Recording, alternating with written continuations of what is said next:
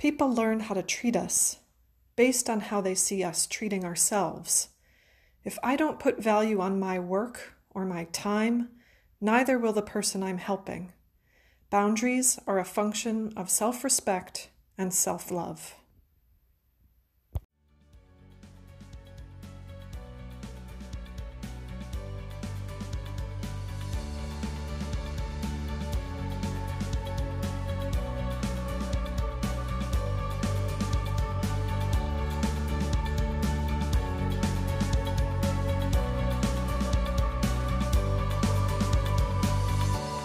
Hey, thanks for pushing play and inviting me to hang out with you for part of your day.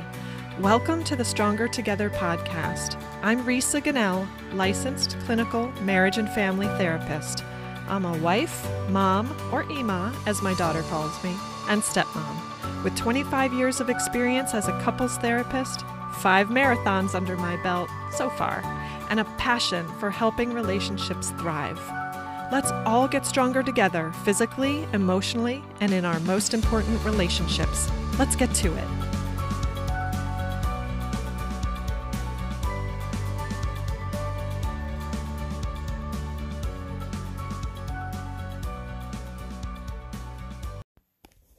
That quote was from one of my favorite, favorite researchers and authors, Brene Brown, from her book Rising Strong.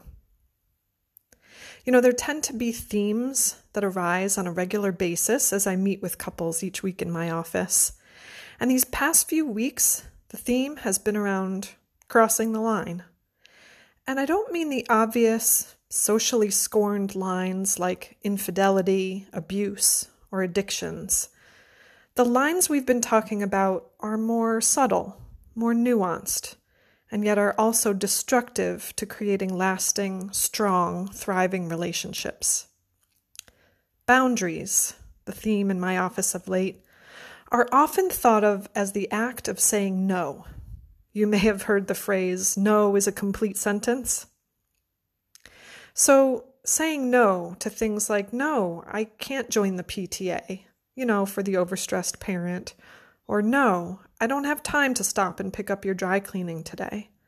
No, I don't want to watch that movie. I prefer this other one. No, it's your turn to watch the kids, not mine. I can't do it today. But boundaries go far beyond saying no. And my goal in today's episode is to expand your understanding of boundaries so you can take a look at your own actions and behaviors in relationship to see how you may be betraying boundaries. Now, notice I said your own actions and behaviors. It's all too easy and is human nature to listen to the ideas I'll be presenting and think, yeah, my husband does that, my wife does that, and see the imperfections of others. But your power to create change comes from observing your own behaviors, being honest with yourself, and if you're not sure if you do any of these things after you listen, ask your spouse. They're sure to know. When I talk about boundaries, I'm referring to the mature, functional way we express ourselves and protect our sense of self, our self esteem, when we're in relationship to others. Think about boundaries like an emotional cell membrane. That membrane is a filter that allows in things like thoughts and ideas and opinions and keeps out things that are damaging to our psychological health or to our self esteem. And we need these filters for what we put out into the world. That's called the internal talking containment boundary, as well as what we take in from others in our world which is called our internal listening protective boundary. So let me go back to this the internal talking containment boundary. So that would be telling the truth or your truth in a diplomatic, respectful manner. Okay, so let me back up a second because there are two types of boundaries that I'm going to just touch on today. And the first is, like I just mentioned, the internal talking containment boundary, which is really a mouthful. So I just want you to think about it as uh, how you talk to other people, how you talk to your partner, how you express yourself. And having that boundary would mean telling the truth or your truth in a diplomatic, respectful manner.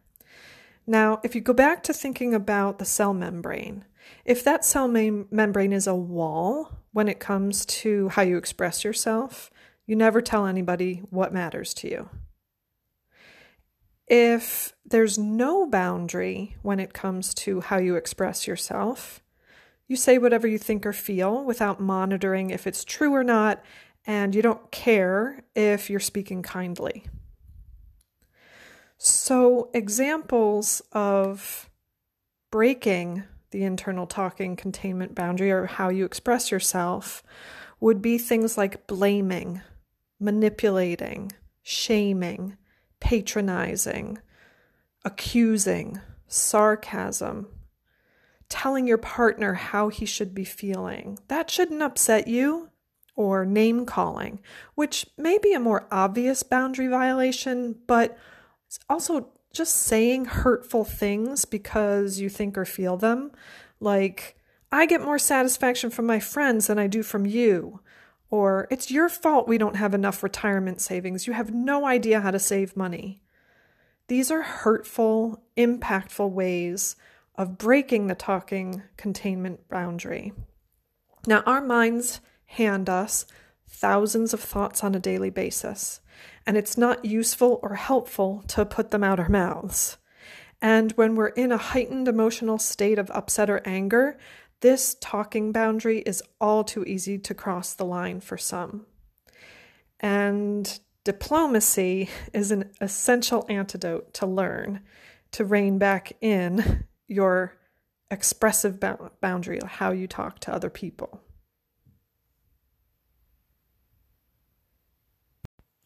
The second boundary I'm going to touch on is known as the internal listening protective boundary, or how you take in what comes at you from the outside.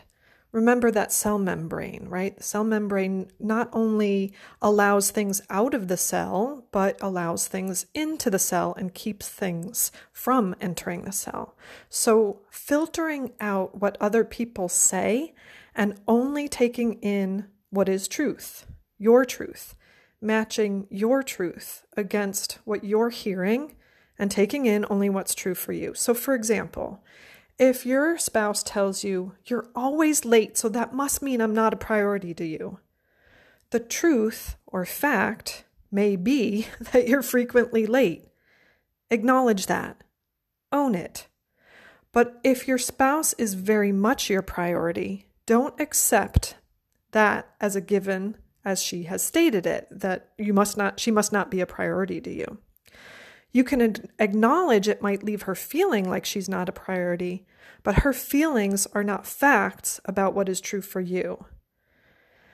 There might be numerous other ways you show she's a priority to you but timeliness is not one of them. A really important skill to cultivate is the ability to use your filter such that when what is being said to you or about you is questionable or untrue, you let it pass right through you like a ghost. You don't take it in, mull it over, perseverate on it, question yourself for days, or lash out in anger that she feels that way. That would be another boundary violation. So, you may be picking up on the fact that boundary failures come in two different forms there's boundarylessness, and then there's being walled off. So, first, let's look at boundarylessness. That's where the cell membrane is so thin, it essentially doesn't exist. Boundarylessness, that's a mouthful to say too, shows up when we allow too much in from another person. So everything they say or do has a negative impact on you, or you believe it's about you. Each time they cancel getting together with you, it feels personal. or you say yes to almost everything asked of you or opportunity put in front of you. That's where the no is a complete sentence comes from. Or any constructive criticism is a blow to how you feel about yourself. If you take it personally that your spouse has different ideas or ways of doing things, these are boundary failures known as being boundaryless that cell membrane is not thick enough. It's essentially non existent.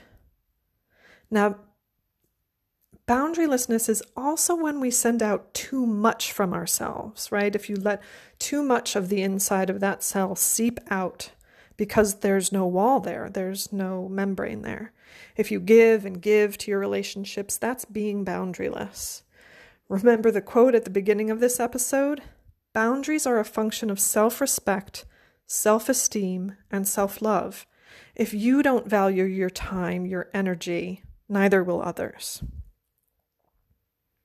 Now, the other part of boundary failures is, as I said, walled off, where that cell membrane has solidified to such a degree, it's a brick wall that lets nothing in and nothing out. When you're walled off, you're so protected, you can't be connected. There's no room for a relationship when you're walled off. You're invulnerable. No one can touch you. And as we all know from Brene Brown's work, vulnerability is essential for living wholeheartedly. So, some examples of being walled off would be withdrawing from your partner, going silent for hours or days, saying, I don't know, to every question as he seeks to understand what's going on for you, being unwilling to hear your partner's ideas, seeing your way as the only way. One of the things that I'm really well aware of in the work that I do is that when I don't employ some of the things that I work with and help my couples employ, I can look just as well, boundaryless as the next person. So, I'm going to share with you how one day, well, many of you know that exercise has been a big part of my life. I run marathons and so on, like I say in my intro. And of course, I care about my husband's health and well being also. Well, one day I got up and went into the kitchen before him. And he came out a few minutes later and he was dressed in his work clothes. And I was getting, I was just about to go for a run. And I looked at him and I said, So you're not going to work out? And I'm laughing now. I was not laughing then. Um, he just was quiet. He didn't say anything. And he didn't respond. He didn't get mad at me. He didn't yell at me. Quite honestly, what he was doing was what I talked about a little earlier was letting that comment pass through him like a ghost. So I got ready and I left and I went for my run. Thank goodness for my running because it often helps me check in with where I've screwed up, right? It clears my head. And while I was on that run, I thought to myself, oh crap, I just totally crossed a boundary there. First of all, the talking boundary, right? That thought that came to my head that was like, why aren't you going to work out? You should be exercising. You need to take care of yourself. I just blurted it out. So that talking boundary I totally crossed. And I also crossed it, crossed the other boundary of um, just stepping into his lane, right? I can care about his health and well being, but it's his to manage, it's not mine. And there were much more diplomatic, respectful, and thoughtful ways I could have brought up my concern to him. So I came back from my run and sought him out and talked with him. When we establish healthy boundaries, both around what we take in from others and how we express ourselves to others, we create an atmosphere of respect that fosters truth, connection, and intimacy.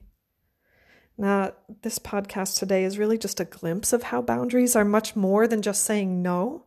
And I hope it's given you pause and the chance to look at yourself so you can acknowledge times when you've crossed the line. As I said after my run that day, I sought him out. I came back to my husband and apologized for straying out of my lane. I talked to him about how I wanted to express my care and worry for him, but that I did it in totally the wrong way, a way that was unkind and boundaryless. Yep, therapists mess up and need to apologize too.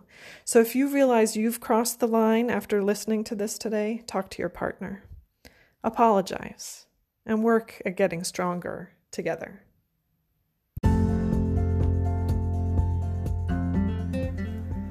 The Stronger Together podcast is brought to you by Together Couples Counseling, helping you communicate, trust, and reconnect, with offices in Columbia, Maryland and in Severna Park, Maryland. For more information, please visit our website at www.togethercouplescounseling.com.